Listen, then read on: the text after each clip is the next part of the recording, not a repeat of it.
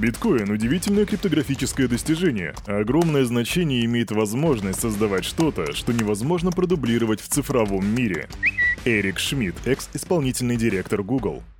Эй, йо, салют, Криптусы! Привет, Крипто братва, Кирюха здесь. И команда Криптус желает вам потрясающего настроения. Раз, два, три, четыре, пять, время Daily Digest начинать. И, кстати, дорогие друзья, напомню вам, что сегодня у нас, между прочим... А ты, наверное, забыл, но у нас сегодня дис-четверг, что значит, что ты не ставишь лайки под Daily Digest, только дизлайки. В прошлый раз мы с вами набрали 213 или 230 дизлайков. Я не говорю, что в этот раз мы должны сделать мощнее, но просто постарайтесь там влепи дизлайк. Это слоган нашего нашего сегодняшнего Daily Digest, в котором мы сделаем все как всегда. Сперва будет распаковочка рынка, а потом обзор крипто-новостей. И сегодня я расскажу тебе о том, что Бутерин роняет крипту, о том, что Binance берет свое, о биткоинах Silk Road, которые приходят в движение, и об анонсе от Джека Дорси. И все это будет буквально через пару мгновений сразу после странички нашего ТОП-спонсора.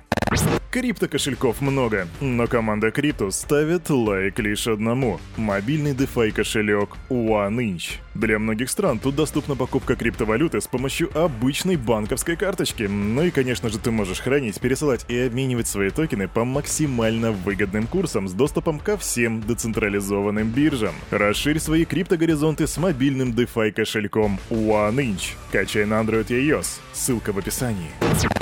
Ой, сладкие потягушечки. И давайте-ка мы с вами быстренько распакуем рынок, посмотрим, что там у нас за вчера случилось. Заходим на, ну вы знаете, на Crypto Bubbles, куда же еще, и видим, что сегодня у нас падение по всему рынку примерно в 4-5%. Лидеры падения у нас AMX 12,9%, SNX плюс 10,1% и SVX минус 10%. Лидеры же роста у нас, ну, хоть и лидеры, но не выглядят лидерами. Это XRP плюс 2,9%, TON плюс 4,9% и SHIB плюс 2,7%. В общем, дорогие криптоны, рынок падает, рынок падает уже второй день, мне это не особо нравится. Заходим на CoinMarketCap и видим, что сегодня за один биткоин дают 21 758 долларов, это 1,75% падения за сутки. Эфириум сегодня по стоимости 1, 1540 долларов, это почти что полтора процента падения. Так, а по рынка... Уф. Ну что, поздравляю вас, дорогие друзья, меньше триллиона 997 7 миллиардов 613 миллионов 258 тысяч 760 долларов. И все это при доминации биткоина в 42,1%. Давайте посмотрим на индекс страха жадности. Мне кажется, что сегодня он будет где-то в районе 40. Вот прям чувствую. Индекс страха жадности 44, но почти-почти в точку. Самое печальное сегодня это то, что мы с вами упали ниже 1 триллиона, но как бы то ни было, и именно так выглядит рынок на 9 марта 2023 года, день дис-четверг, поэтому да, не забывай дизлайки ставить. Я не пошутил. Мы тут вообще, ребята, серьезные на Daily Digest никогда не шутим. Ну а теперь, дорогие други, дорогие криптобратья, криптосестры, криптоволки и криптокосята, давайте приступать к новостям, разберемся, что там произошло за сутки. Погнали! Фух.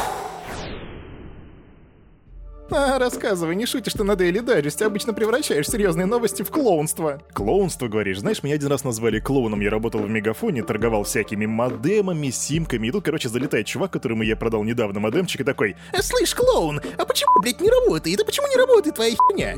И мне тогда так обидно стало. Не, не с того, что меня клоуном назвали, а с того, что я ему от чистого сердца продал хорошую штуку, она у него не работала. Кстати, выяснилось, что на самом деле он просто ее неправильно настроил.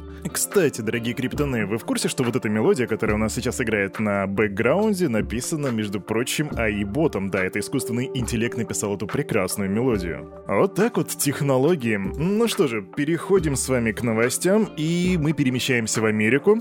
Там Binance US. Там есть такой судья, зовут его Майкл Уайлз, и он проводил четырехдневные слушания, в которых постановил, что американское подразделение биржи Binance может купить активы обанкротившегося криптокредитора Voyager Digital. И тут стоит напомнить, что в декабре 2000 2022 года платформа Binance предложила самую высокую цену за активы Voyager, то бишь она была первым претендентом на покупку этого криптокредитора. Однако против сделки выступил Гэри Генслер из SEC, разумеется, а также его, его их, протест против этой покупки поддержал Департамент финансовых услуг штата Нью-Йорк. Я тебе об этом рассказывал, у нас даже было, по-моему, два Daily Digest, посвященных этой теме. Anyway, Уайлз признал, что теперь Binance может их купить, однако признал определенные опасения, но отметил отсутствие реальных причин для отказа Binance US в покупке. Я нахожусь в абсолютно незавидном положении, поскольку мне приходится принимать решение о предполагаемой сделке, несмотря на слухи о возможных правонарушениях в индустрии, где другие фирмы, по-видимому, их реально совершали.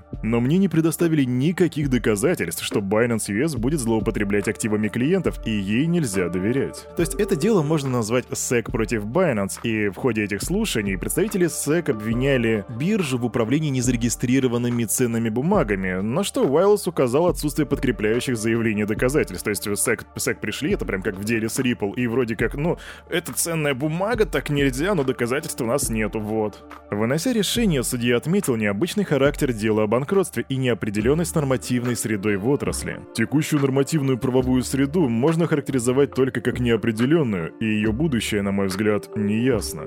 И если ты думаешь, что Binance US теперь может беспрепятственно купить Voyager Digital, то тут есть еще один маленький подводный камень. Эту сделку может заблокировать Комитет по иностранным инвестициям, который контролирует приобретение американского бизнеса зарубежными покупателями. То есть если у Гэри и Генслера есть какие-то взаимные расчеты с этим комитетом, то в принципе может произойти так, что они попросту скажут «Не-не-не, ребят, стоп, эта сделка не пройдет». В общем, команда Криптус держит руку на пульсе и смотрит, что там будет происходить дальше. Погнали дальше.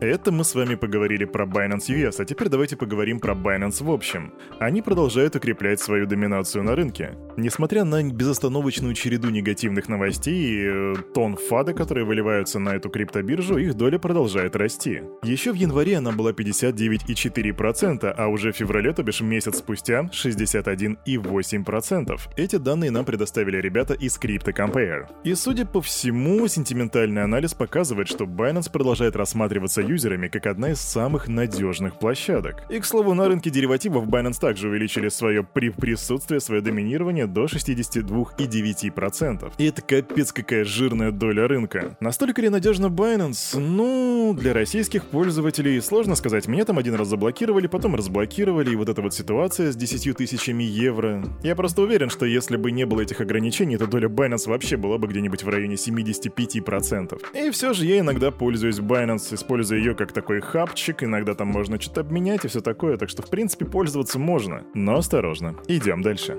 быстро, прям вот супер быстро новости. Я не думал о ней говорить, на самом деле это какой-то такой проходничок, но об этом говорят практически везде, в каждом крипто-паблике, в каждой крипто-группе и в каждом крипто-новостном канале. А ситуация просто элементарная. В киевских маршрутках начали принимать оплату в крипте. Вот. Проезд стоит около 0,3, 30, 0,37 USDT, что, кстати, в принципе, очень недорого. И там, типа, висит такая штука в Binance Pay, и ты можешь взять и просто по Binance Pay оплатить свой проезд. Прикольно, клево, не знаю, как они там ведут налоговую отчетность пока что с этим, но вроде как должно быть круто. И я знаю, что нас слушает много ребят из Украины, поэтому, ребята, хлопцы, если вы пользовались вот этой вот услугой, скажите, насколько это удобно. Как-никак, это своего рода экспансия крипты в мир наших современных финансов. Идем дальше.